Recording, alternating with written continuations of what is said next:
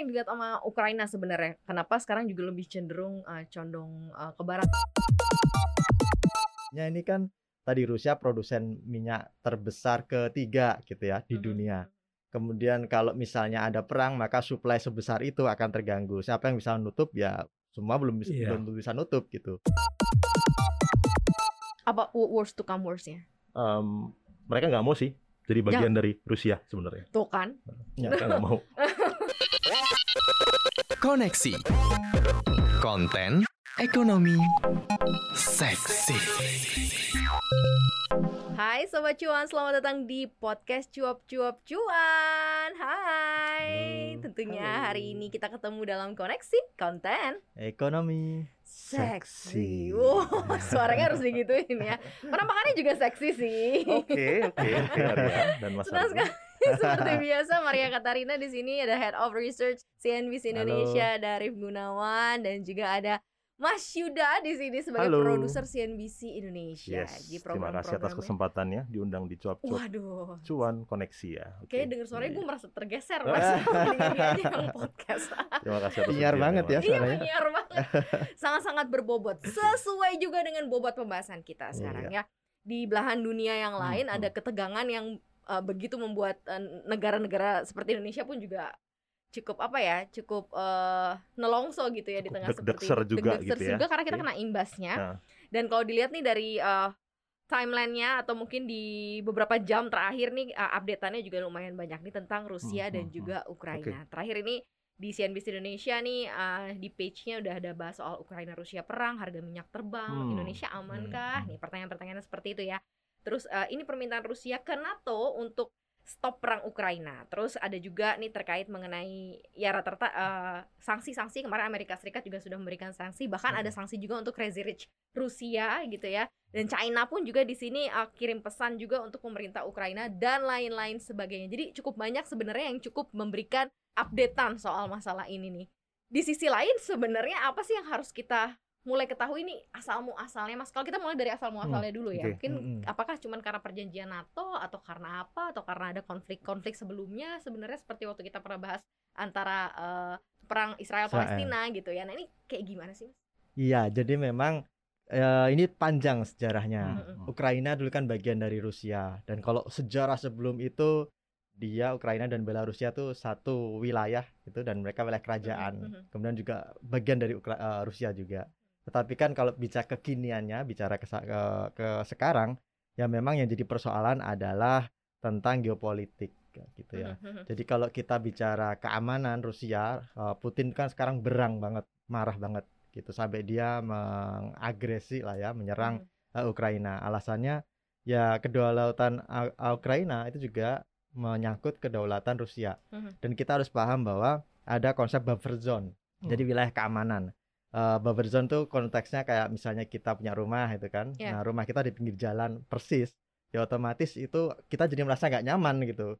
Cuman di- Hmm, dipisahkan mhm, dengan dinding doang gitu mhm. kita kan merasa nyaman kalau ada pekarangan ya kan ada ya ruang kosong antara jalan dengan rumah kita nah konteks keamanan juga sama ada istilah buffer zone gitu dan itu yang dirasakan di Rusia sekarang udah nggak ada setelah NATO semakin banyak me- dalam tanda kutip ya mencaplok negara-negara yang tadinya masuk di bloknya eh, Soviet zaman dulu Latvia dan Lithuania itu dulu berbatasan langsung dengan Rusia di atas gitu Mhm. udah masuk ke NATO tetapi Rusia belum marah karena Moskow dengan kedua negara itu jauh tapi Ukraina ini ini wilayah luar negeri dari Rusia yang paling dekat dengan Moskow. Kalau Ya, dia ya. masuk ke NATO, maka otomatis negara-negara barat berhak untuk menempatkan misil mereka di Ukraina. dan itu threat berarti ancaman buat Rusia berarti ya. Ancaman buat Rusia. Kita ingat dulu pernah ada konflik Mhm, Kuba ya kan. Hmm, hmm. Soviet pernah naruh yaitu hulu ledak Ya, ya, nuklir ya, ya, gitu ya, di ya. sana. Amerika juga kebakaran jenggot. Ini nggak bisa gitu. Karena ini berbatasan langsung dengan wilayah saya. Hmm. Bahaya. Sebenarnya sama-sama aja mas ya antara Iya. yang dulu dengan yang sekarang gitu kan. Hmm. Betul. Tapi yang menarik menurut gua adalah em, sosoknya sendiri sih Putin dan Zelensky ini kan agak-agak agak unik gitu. sama-sama Vladimir ya. Zelensky ini kan dulu sebenarnya adalah seorang komedian. Stand Jadi up stand ya. upper ya. Iya, stand upper, kemudian betul. masuk ke jalur politik Uh-uh. dan em, ya nggak tahu gimana akhirnya 2014 kemudian terpilih sebagai presiden Ukraina dan dia ini dilihat sebagai sebuah sosok yang sangat bertanggung jawab di saat Amerika Serikat menawarkan mau nggak aku jemput untuk keluar dari Ukraina Hmm. zona merah tapi dia Hmm. milih untuk bertahan Stay, iya. dan stay bersama rakyatnya gitu loh. Menurut gue juga Hmm. itu agak Iya. Hmm. ya ini sebuah bentuk apa ya em, kepahlawanan gitu. Kalau Mas Hmm. Argun sih Mas, gimana Ya. Mas ngeliat si Zelensky dan si Putin ini gitu? yang Iya. katanya sekarang sebenarnya udah mau diajak buat berunding tapi Mm-mm. stop dulu lah pengeboman jangan terus-terusan kayak gini gitu Iya. Ya ini sama-sama Vladimir ya. Kalau kalau di Ukraina kan Volodymyr, Volodymyr. Ya, ya di Rusia Vladimir. Tapi Iya. sama-sama sebenarnya Oke. Vladimir gitu. Ya mereka memang jauh berbeda nih eh, eh, karakternya. Kalau Putin kan orangnya jadi karakter Dia kan maskulin gitu ya. KGB juga ya. Mantan Mantan, agen iya. KGB, sema- agen spionase Mhm, di di mhm. Rusia. Sementara Zelensky ini benar-benar ya dari tokoh masyarakat awam bahkan Mhm. komedian Iya, gitu. Dan ini yang mungkin mendapat membuat dia menarik di mata para pemilihnya dia gitu. Mhm. Dan dia terpilih setelah dulu ada presiden siapa tuh yang dari Ukraina yang digulingkan Iya. karena dia menolak masuk ke uh, Uni Eropa dan Hmm. tunduk di bawah Rusia dan dia juga diduga ada uh, korupsi Iya. gitu. Hmm. Dan akhirnya digulingkan. Uh, Yakunovic kalau tidak salah Iya. itu namanya. Nah, ini perjalanan politik di sana juga panjang Ukraina ini. Emang sejak lama Ukraina itu kepala negaranya biasanya ya orang-orang yang tunduk dengan Putin, Dekat dengan Rusia gitu dekat lah ya Mas dengan ya. Rusia. Zelensky enggak gitu dia lebih dekat dengan ya Barat, kalau sekarang ya. kubu barat gitu. Nah ini yang bikin ya Rusia sejak itu berang ya sampai dia kemudian pada tahun 2014 kan ngambil alih semenanjung Crimea. Hmm, Hmm, hmm, hmm. Ya kalau bahasa dia reunifikasi karena Hmm. Crimea dulu itu oblastnya Soviet Iya, bahkan ketika Ukraina itu diberi kemerdekaan itu eh, Crimea statusnya masih oblast. Oblast itu Hmm, kayak negara bagian Iya. gitu Rusia Region ya. region Hmm. kayaknya diambil sama eh, sama Rusia dan ya sekarang mungkin Zelensky dinilai semakin kebablasan karena itu udah mengajukan proposal untuk masuk ke NATO. Ya makanya dia juga ngambil lagi wilayah Donetsk ya Luhansk sama eh, Donbas, kalau udah dua- Mhm. dua ada itu. Gitu. Jadi memang sekarang ini kondisinya eh, jauh berbeda dibandingkan Ukraina yang dulu. Hmm, hmm. Ukraina yang sekarang memang lebih pro barat dan itu yang bikin Putin berang karena memang ini wilayah paling dekat dengan ibu kota dia Iya, gitu ya. Apa yang dilihat sama Ukraina sebenarnya? Kenapa sekarang juga lebih cenderung uh, condong uh, ke barat, agak-agak beda gitu kan? Pasti kan uh, pemimpin negaranya juga melihat ada Iya. Kenapa kiblatnya berubah dari Yes. Putin kemudian jadi ke barat Ah, gitu kan Mas? big Ya. opportunity. Apakah lebih safe, lebih aman atau Atau mungkin lebih karena apa? kalau gini, kalau gue lihat itu kan eh, negara-negara ex Soviet ya, kayak. Lithuania, kemudian Ukraina itu terjebak dalam masalah yang sama, Mas. Kemiskinan. Yes. Nah, apakah Ya, kemudian ya, dengan ya. berkiblat ke barat tentunya dapat kayak Akan lebih semacam wealth kah bantuan, gitu? kemudian Yes. atau mungkin kemudahan-kemudahan lain. Hmm. Dan kalau nggak salah juga sedang ada proposal untuk bergabung dengan Uni Eropa. Hmm, Nah, hmm, ini hmm, apakah ada hmm. advantage-advantage yang lain sih, Mas? Ya, eh, itu yang mungkin tidak bisa diatasi oleh kubunya Putin gitu ya. Jadi selama ini kalau dia eh, ingin mengajak sebuah negara mantan eh, ini eh, anggota Soviet dulu, eh, dia akan memberikan pinjaman bunga lunak, memberikan fasilitas gitu. Tetapi dia tidak bisa memberikan eh, supply chain atau sistem pasar yang kuat untuk menopang ekonomi tersebut secara secara fundamental gitu. Nah, ini yang ditawarkan oleh Uni Eropa. Kalau eh, Ukraina bergabung dengan Uni Eropa, maka dia akan mendapatkan berbagai fasilitas untuk ya pasar, Iya, akses iya, pasar, iya. kemudian juga eh, Bea-bea yang bebas bea-bea- gitu ya, beanya ya. itu juga Hmm, dibebaskan hmm, hmm. gitu. Dan itu akan sangat membantu ekonomi eh, Ukraina Iya. otomatis. Dulu kan eh, siapa yang Ya- Yakunovic gitu ya. Hmm, Kalau nggak hmm, salah dia iya. tuh juga ingin masuk Uni Eropa. Tapi kemudian sama Putin disuruh batal Hmm. dan Putin akhirnya memberikan dia semacam kompensasi kayak bantuan gitu Iya. ya. Ya, tetapi itu kan tidak cukup untuk menopang pertumbuhan ekonomi Yes. secara berkelanjutan Iya. gitu. Duitnya habis ya sudah selesai gitu. Tapi kalau Dan dia minta bergabung- lagi gitu kan akhirnya dijadikan ah itu semacam kayak peri-peri gitu. itu dia. Nah, Hmm. itu yang yang sekarang memang tidak bisa diciptakan oleh Putin Hmm. gitu. Dibandingkan dengan blok barat. Dan memang harus diakui blok barat juga emang ekspansif saat ini gitu Iya. ya. Hmm. Lituania, Latvia sudah di- dimasukkan ke NATO, tapi sekarang ya itu Ukraina targetnya gitu. Hmm. Nah, lo kan kemarin juga sempet nih uh, Hmm, hmm, ada hmm. dubes Ukraina Iya, juga nih. iya, iya. Kalau dari sisi dia apa sih yang bisa lo tarik gitu loh? Kan nggak mungkin dong dengan adanya, maksudnya uh, dia sekarang udah berkiblat ke iya. blok barat, perang udah terjadi nih, ya kan? Nggak mungkin juga dia tiba-tiba, oke deh stop gitu. Ya nggak tahu sih kalau kayaknya gue ngebayangin kayak nggak mungkin banget untuk uh, iya, stop. iya. Uh, ya udahlah, malah ini justru malah Iya. makin memperkukuh uh, Ukraina juga sih Iya. menurut gue untuk mungkin lebih ke Sebenarnya ada yang menarik, Barat. Mar. Ketika kemarin gua ngobrol sama dubes Ukraina untuk Indonesia ya, Vasil Hamyanin, kebetulan dia datang kemari. Jadi mereka itu sangat em, apa ya, mengidolakan lah salah satu pahlawan kita, namanya Jenderal Sudirman. Hmm. Mereka itu sampai ada perangkonya dan bahkan mereka tuh kayak em, meng- me- mengalih bahasakan ya istilahnya apa sih? Kayak Ditranslate. menerjemahkan Heeh. puisi eh, Karawang Bekasi, Mas, Kerawang Iya. Bekasi ke, bahasa Ukraina. Ya, betul sekali. Karena mereka ngerasa senasib Ih, warga penanggungan, Bekasi. senasib penanggungan dengan Indonesia gitu loh. Tapi kan dulu kita dijajah oleh Belanda, kemudian mereka untuk ya lepas dari Uni Soviet, merdeka dan kemudian masih ada agresi lagi lah ya istilahnya apa dari Rusia, mereka pengen Hmm, kayak hmm. ya kita harus sama-sama nih Indonesia harus stands for kemerdekaan Ukraina State-nya gitu. dia apa dengan ko- kondisi yang terjadi sekarang gitu? Ya Atau memang betul mungkin ada serangan bahkan dan mereka bilang kalau di Crimea itu itu adalah wilayah yang sebenarnya masuk wilayah ke Ukraina gitu. Mhm, Tapi dari mhm. 2014 dicaplok lah ya Mas istilahnya dianeksasi mungkin Mhm, kurang tepat mhm. juga tapi ya mungkin itu adalah bagian dari mereka dan mereka khawatir ketika nanti satu persatu daerah di Ukraina itu sudah jatuh ke tangan Rusia Rusia. nanti bakal terjadi sesuatu yang tidak diinginkan gitu. Jadi kayak diserang ya gitulah pokoknya. apa wo- worst to come worst-nya? Em, mereka nggak mau sih jadi bagian dari Rusia sebenarnya. Tuh kan. Ya. Mereka nggak mau. Berarti mau. intinya ya udah mereka udah dalam stage-nya sebenarnya. Tapi Ya. ada message khusus nggak sih untuk Indonesia? Artinya ya apalagi dia bilang uh, mengagumi Jenderal Sudirman, Iya, ada juga betul. di sana. Berarti kan memang kelekatannya begitu luar biasa. Ada Iya. nggak message tertentu uh, mengharapkan Indonesia uh, bisa ikut gitu ya untuk support. Ini kita nggak memilih Iya, oke, kedua oke. Rusia ataupun Eh, Ukraina ya. Beberapa kali sih mereka bilang kayak cobalah dari dari kita kan kita punya ASEAN gitu ya. Hmm. Coba tolong diselesaikan atau mungkin dubes kita yang ada di PBB ya tolong suarakan apa yang dialami oleh masyarakat Ukraina gitu loh. Tolong hentikan perang karena ya nggak worth it gitu loh. Ketika lu bertempur untuk sebuah wilayah tapi ada sesuatu lain yang dikorbankan, ya itu nggak nggak nggak worth it gitu. Pesan dari mereka Hmm. seperti itu sih, Mar.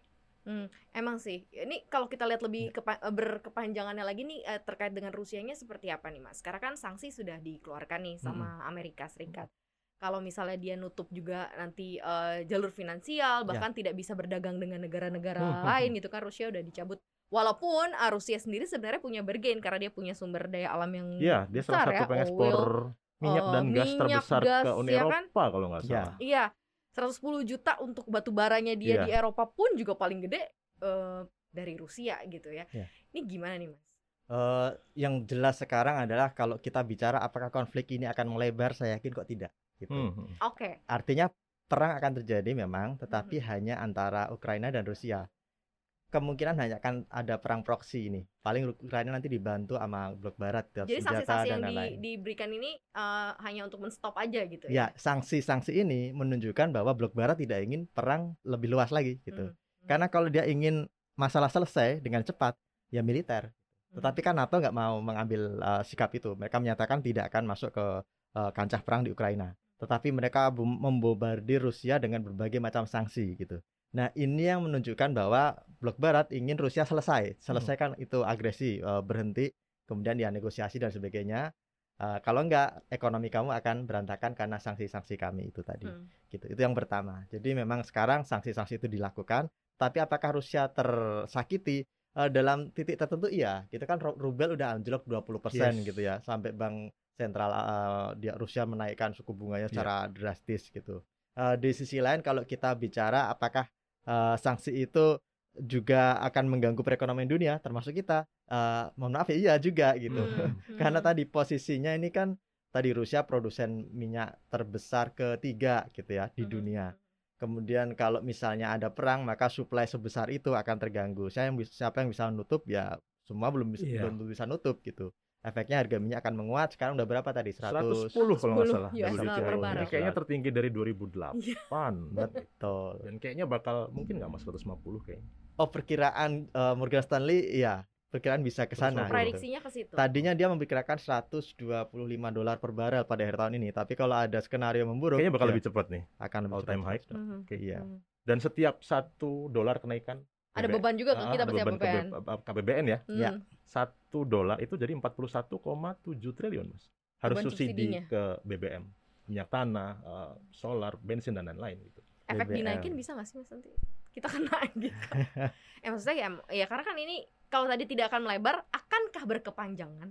Ya, kalau berkepanjangan sepertinya masih akan panjang gini. Karena kan Hmm. eh, garis batasnya Putin jelas tidak ada anggota baru di NATO, Di NATO, terutama oke. dari Ukraina gitu ya. Mhm. Jadi dia akan tetap bertahan untuk menekan Ukraina secara militer. Kiev sudah di apa di apa dikepung gitu kan katanya. Dan ini harapannya sih eh, dia ingin Ukraina menghentikan rencana mereka. Hmm. Tetapi tadi sekarang kan yang terjadi di Ukraina adalah dinamika yang berubah. Mhm. Kaum nasionalis lagi eh, berkuasa dan lagi kuat-kuatnya di sana.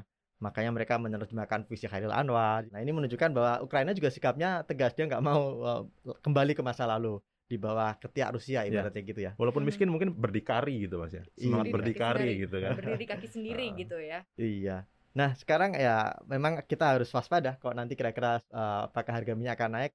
Ada kemungkinan ke sana. Tetapi sebelum itu terjadi, lihat dulu biasanya akan terjadi kelangkaan. Kalau udah kelangkaan baru kemudian akan ada kenaikan Wah, harga. berarti bahaya Gitu. Marni ya. Habis minyak goreng, Nanti- nanti, BBM juga bakal langka nih kayaknya nih. karena udah mulai banyak sih beberapa Oh, yang gitu ya? langka-langka sekarang sih emang bukan hanya minyak goreng Iya, aja. iya, iya. daging Oke. juga langka semua udah langka karena mau masuk ke bulan Ramadan Iya. kali ya Iya. tapi kalau dengan adanya konflik yang disinyalir akan berkepanjangan Hmm. berarti kan akan cukup punya dampak juga dong uh, ke Indonesia Ya. apa nih nantinya kan ada juga beberapa produk-produk kita Iya, juga iya, yang iya. diekspor ke sana gitu ya Iya. Uh, dan kemudian Rusia sebagai pemegang uh, apa ya kekuatan sumber daya alam yang cukup besar kalau dia punya Hmm, bergen hmm. itu ke Eropa kan mau apa? Karena kan cukup besar juga dari sana. Nah bisa nggak sebenarnya kita melihat advantage gitu Indonesia sebagai penghasil besar batu bara gitu ya contohnya?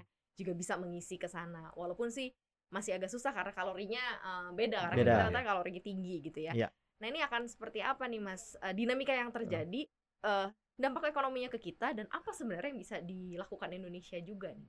Uh, ada blessing in disguise ya Hmm. uh, hilangnya pasokan dari Rusia atau Hmm. mungkin pasokan Rusia tidak diminati para konsumen terutama dari negara-negara blok barat akan mencari pasokan dari negara lain termasuk baik minyak batu bara maupun komoditas logam Hmm. gitu. Nah kita Indonesia mungkin mendapatkan berkahnya dari yaitu komoditas logam dan juga batu bara. Batu bara. Memang kita tidak akan memasok batu bara ke Eropa, tetapi kita diuntungkan dengan kenaikan harga batu Iya. bara. Maka pendapatan negara akan meningkat. Harapannya itu bisa mengurangi efek tekanan akibat harga minyak tadi. Dan kalau itu memang impas, ya mungkin kita nggak akan melihat kenaikan harga BBM Iya, ya. Karena oke. Tetapi ya harapannya itu, harapannya harga batu bara naik terus gitu ya. Tapi yang jadi kekhawatiran saya salah satunya adalah soal ini Mas, gandum. kenapa kan? gandum Karena Ya. Rusia dan Ukraina ini adalah pengekspor gandum terbesar ketiga kalau nggak salah. Jadi sekitar 30 persen kita juga serapannya banyak ya gandum banyak ya? dong buat mie instan, Mie buat roti segala macam. Nah, Ya. walaupun kita konsumen gandum terbesar dunia, tapi kita nggak punya eh, apa ladang sendiri gitu loh, karena kan negara tropis. Nah, tapi full takutnya nanti eh, berarti full impor ya impor ya? semua dari Australia, dari Ya. Cina masih betul ya mas ya, dari Rusia Ber- dan Ukraina Rusia juga. berapa persen? Eh Rusia Ukraina berapa persen berarti? Em, nilainya itu tahun 2019 tuh yang saya dapat sekitar 573 miliar dolar, sorry Oh, juta dolar. Juta dolar. Itu berarti sekitar 4 triliun lebih mas ya. Iya. Itu kan nilai yang cukup besar gitu loh, dan pasti Langka volumenya juga juga gede gitu. Berarti siap-siap langka dong instan. Langka dan naik atau gimana, Mas? ya biasanya akan di itu, trans ditransfer ke di offset ke masyarakat Hmm. harga mungkin Indofood akan menaikkan beberapa produk mereka Ah. Berarti ini kabar buruk buat para pecinta mie Mie instan. instan. instan barang-barang konsumer ya eh, Indofood, Mayora, kemudian Unilever gitu kan Hmm. Itu kemungkinan akan ada tekanan dari sisi harga bahan baku di sini Karena itu gandum memang kita harus impor. Hmm. kalau Australia aman ya sebenarnya mungkin kita bisa berharap ada tambahan pasokan dari Australia misalnya untuk menutup itu tapi ya sekarang kondisinya kita belum tahu apakah ga- gandum mereka panenannya bisa meningkat drastis gitu Hmm. ini juga yang akan menyebabkan kita akan rentan dengan kenaikan inflasi Inflasi. gitu. Udah kebayang sih di depan mata Krisis sih. pangan juga mungkin terjadi nggak sih mas? Kalau kayak gini, pangan kita kebetulan kan ya memang ke- ter- terpukulnya di gandum aja ya Oh, gandum aja ya. Oke. Eh, kedelai dan jagung itu nggak berasal dari sana, lebih Oke. ke Amerika. Eh, tetapi gini, ada khawatiran di skala global bahwa krisis yang berkelanjutan seperti yang sekarang terjadi nih, pandemi, itu bisa berujung pada bangkrutnya banyak negara. Karena kan sekarang negara-negara Hmm. berlomba-lomba memberikan stimulus pandemi. Stimulus dari mana ya dari beban utang gitu kan. Mereka narik utang baru, nggak nggak ada pemasukan baru, pajak lagi seret karena Ya, usaha juga lagi tertekan gitu kan.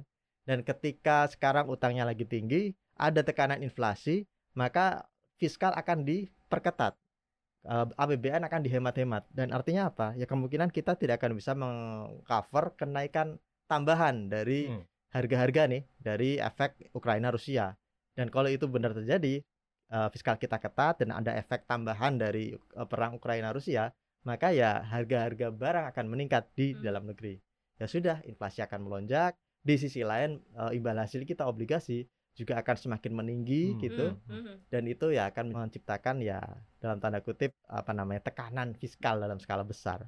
Saya ingin bilang bencana fiskal tapi ya itu terlalu bombastis. Tapi ya Bencana, tekanan. bencana fiskal gitu ya, tekanan fiskal. Iya. Tapi selain itu ada ada ada keuntungan lain nggak, blessing lain nggak? Artinya mungkin aliran dana asing Iya. atau apa gitu yang mungkin bisa dimanfaatkan oleh Ya. Indonesia atau atau apa gitu yang bisa kita uh, dapatkan sekarang bukan bukan apa ya bukan ngambil keuntungan di tengah perang ya, Ya. tetapi namanya Blessing negara disguise tadi itu. yes blessing in disguise itu tadi gitu. Ya saya pikir sekarang sedang terjadi gitu kan kalau kita lihat pemberitaan net inflow asing itu gila-gilaan. Hmm. Saya pantau bahkan dalam sebulan terakhir itu mayoritas 90% hari perdagangan di bursa itu net buy asing gitu, net net buy uh, Yes, pembelian betul. bersih gitu. ISG-nya juga udah mau 7000 ribu Iya, ya. tujuh ribu hari ini. 7000 hari ini, sempat. 7000 ribu. Hmm. Ya artinya memang eh, asing itu sepertinya sedang memilih negara-negara yang dinilai aman secara geopolitik Hmm, gitu. oke. Hmm. Sekarang kalau kita bicara kurs gitu kan kemarin kurs-kurs di Eropa pada tertekan Hmm. gitu. Di kita eh, cenderung menguat karena inflow yang eh, yang yang besar Hmm. itu. Artinya memang investor global mereka memilih penaruh dananya di negara yang oke premi resikonya sama gitu, sama-sama terkena pandemi semua di seluruh negara. Tetapi on- mana negara yang kira-kira risiko geopolitiknya kecil gitu. Ya negara-negara yang tidak bertikai itulah yang akan menjadi pilihan para investor eh, asing itu. Sementara ya, Hmm. kan mereka investor portofolio, duitnya diparkir dulu dan mereka milih parkir ke Indonesia saat Hmm. ini. Saya pikir itu. Di sisi lain kan juga emiten kita kinerja masih bagus.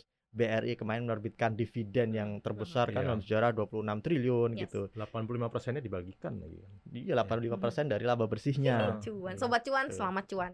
yang megang BRI ya. ya ini kan uh, jadi pemanis gitu buat investor asing masuk ke Indonesia. Blessing in disguise di situ. Kemudian blessing in disguise lainnya adalah komoditas logam itu. Sekarang kan lagi ada kenaikan harga logam besar-besaran aluminium dan kawan-kawan uh, nikel dan lain-lainnya. Itu akan menguntungkan emiten-emiten atau perusahaan-perusahaan kita di Indonesia gitu, Mhm, perusahaan mhm. tambang uh, logam gitu. Dan kalau ini terus berlangsung berkelanjutan ya mereka otomatis mendapatkan manfaatnya di situ gitu. Dan saya pikir kalau kita bicara apa sih manfaat eh, yang bisa kita kita ambil gitu di Hmm, balik eh, hmm. bencana ini. Kalau mau sih sebenarnya kita harusnya kayak Cina gitu. Gimana tuh? Jadi Cina itu eh, dia tahu sekarang Rusia lagi tidak bisa membuang barang-barangnya gitu ya. Mm-mm. Diambil sama dia. Maka impor gasnya dari Rusia itu meningkat berkali-kali lipat Ke Cina. ke Cina gitu. Di saat eh, Uni Eropa menghentikan Iya. ya, oke. Nah, itu eh, pintarnya Bisa Cina ya? di situ. China yang gila. Nah kita perlu nggak seperti itu? Saya pikir perlu. Jadi ada produk apa dari Rusia yang sekarang lagi sell gitu, Ah, lagi apa, apa? obral. Misalnya contohnya, contohnya mas. Tapi Ya. mungkin nggak mas gini, gini. apa pun ya, Eh, apa pun ya. Ya. Otak dagang. atau mungkin nggak mas ketika kita mengambil sebuah kesempatan jadi kayak kemudian justru jadi di embargo sama negara lain gitu loh mungkin nggak sih mas Ya karena Ah, di tengah perang iya gitu ya. kok lu malah ngebuka Ah, ah, jalur dagang dengan. Rusia gitu kira-kira kayak gimana Eh, saya pikir itu nggak akan terjadi. oh. Karena gini, bahkan sanksi yang diberlakukan Barat itu pun itu sifatnya parsial. Jadi mereka Hmm. tidak memberikan sanksi terhadap eh, produk energi dari Rusia. Gas Hanya masih boleh. perbankan mungkin gitu Nah, ya yang dipersulit adalah eh, tadi pembayaran. Heeh. Kan udah tidak boleh lagi menggunakan SWIFT. SWIFT, gitu Ya, ya. Swift udah nggak bisa. itu tapi sebenarnya itu masih wacana gitu. Iya. Karena kan ada berapa ratus bank di Rusia yang udah dilarang itu 8 karena udah Hmm, dinilai apa ya BUMN di sana lah gitu. Hmm. Sementara yang lain masih swasta. Jadi belum sepenuhnya sebenarnya. Tetapi kalaupun SWIFT diberlakukan, apakah kita bisa berdagang dengan Rusia? Bisa gitu. Karena kan ada alternatifnya. Eh, Cina bikin eh, model SWIFT mereka ala ala ala mereka sendiri namanya Mhm. chips gitu. Hmm, Nah, oke, chips ini oke Rusia sudah punya sistemnya gitu. Mereka Ini canggih banget. Nggak bisa sih, Uh, susah sih. mereka bikin sistem namanya sistem for transfer of financial message. Heeh. Jadi ini sama seperti SWIFT, Hmm. tetapi ya ini uh, ini sebenarnya aplikasi sih sama-sama aplikasi. Intinya aplikasi clearing lah, clearing Hmm. jual beli barang internasional gitu ya. Nah kalau SWIFT itu yang bikin uh, Belgia kalau nggak salah, sementara uh, Cina itu bikin chips dan Rusia nembeng di chips itu dengan bikin aplikasi tadi platform Hmm. uh, SPFS itu gitu. Oke, ini memang uh, cukup panjang sih ya karena memang kita juga ngobrolin ini di tengah tension Hmm, dan ketegangan yang masih uh, Ya. terus berlangsung ya. Kita tinggal menunggu aja nanti seperti apa titik temunya. Tapi Mas kalau misalnya kita bisa uh, coba apa ya mengajak sobat cuan juga untuk Hmm. paham nih kan di balik uh, serangan yang terjadi di balik konflik yang ada di balik korban yang berjatuhan kan pasti ada kepentingan Ya. dua belah pihak ya kita harus tahu oh maunya si Rusia ini maunya si Ukraina tuh ini gitu ya apa sih yang harus sobat cuan tuh ngerti dan paham gitu loh bahwa Ukraina selain Ukraina memang pengen ke barat kemudian Ya. Rusia nggak pengen itu balik tapi apa sampai sebegitunya sampai ada serangan dan ini bisa menjadi pemahaman juga untuk sobat cuan Ya, saya pikir memang intinya tuh dialog. Dan kalau kita dialog, otomatis memang akan ada win-win solution. Win-win itu kan bukan berarti eh, salah satu pihak menang, yang lain kalah, bukan win-lose ya, ya win-win. win-win dua-duanya harus Dua-duanya ada harus mendapatkan manfaat. yes ya misalkan itu dijalankan saya pikir nggak akan jadi seperti sekarang mungkin Ukraina lagi semangat semangatnya tadi itu uh, semangat nasionalismenya Ya, membara Kita udah 45, mereka baru sekarang kayaknya, Mas. iya Iya. Terlambat. Semangat gitu. 45 mereka jadi 2022. masa revolusinya baru sekarang Iya, mereka iya, ya masa revolusinya kita udah dulu udah 45 gitu ya ini yang yang tidak ada dan eh, ada ramalan itu ada tulisan menarik dari eh, ekonom lah ya ekonom Harvard namanya Benjamin Friedman dia bilang eh, tekanan ekonomi yang berlarut-larut itu bisa memicu histeria massa Hmm. histeria massa itu mereka berujung pada an- ini eh, apa namanya sentimen ultra nasionalis Yes. dan ini kalau terus diberjalankan maka dialog Hmm. akan sulit dijalankan Hmm, karena kan hmm, hmm. tokoh-tokoh negara yang memimpin yang ada di, di setiap negara itu otomatis eh, kaum-kaum yang mohon maaf ultranasionalis sayap kanan dan sebagainya Ya, trennya lagi seperti itu sekarang ya, Mas ya. dan sayang trennya lagi ke sana dan kalau ini terus berlarut-larut dan kita juga mendukung itu nih sobat cuan misalnya kita tokoh kita tiba-tiba jadi eh, pro apa ya eh, Calvinis banget lah pokoknya ini Ah. semuanya harus dari Hmm. Indonesia dan sebagainya anti asing dan sebagainya nah ini eh, sinyal yang tidak bagus Ya, ya. karena kalau semua negara seperti itu, ya kita akan membentuk polaritas. Polaritas berdasarkan kepentingan Hmm. Gitu. Dan kalau polaritas berdasarkan kepentingan, maka kembali ke perang dingin dulu. Nah, kalau Putin bilang kalau terjadi kemarin ya dia bilang kalau terjadi pengelompokan, maka yang terjadi bukan lagi perang dingin tapi benar-benar perang panas, hot Hmm. war dia bilang. Nah, itu kan lebih bahaya Ada gitu. perang Ya, dingin, perang iya, panas iya, juga ada ya. Nah, iya. inilah yang bisa uh, ter- terjadi nih yang ter- terburuk. Bisa jadi perang dunia ketiga itu muncul dari sini. Nah, sekarang kita ada krisis, kemudian sekarang tren ultranasionalis mu- bermunculan di setiap negara karena histeria massa Iya. itu tadi karena kesulitan ekonomi. Ya, sekarang kita harus mulai meredam itu saya pikir. Mhm. Gitu.